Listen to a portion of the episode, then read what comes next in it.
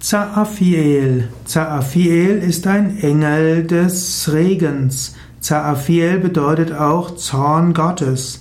Zaafiel gilt als der Bestrafer des von Bösen. Zaafiel ist also Zorn Gottes. Zaafiel auch der Engel der Zerstörung. Zaafiel äh, wird auch manchmal in Zusammenhang gestellt zu dem fünften der zehn unheiligen Sephirot. Zaafiel wird manchmal als guter Engel bezeichnet und manchmal als ein schlechter Engel.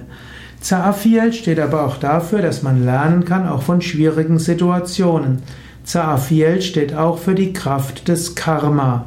Zaafiel steht dafür, dass man sich bemühen muss und dass das Karma einem helfen kann, auch in, auch durch Negatives zu lernen und zu wachsen.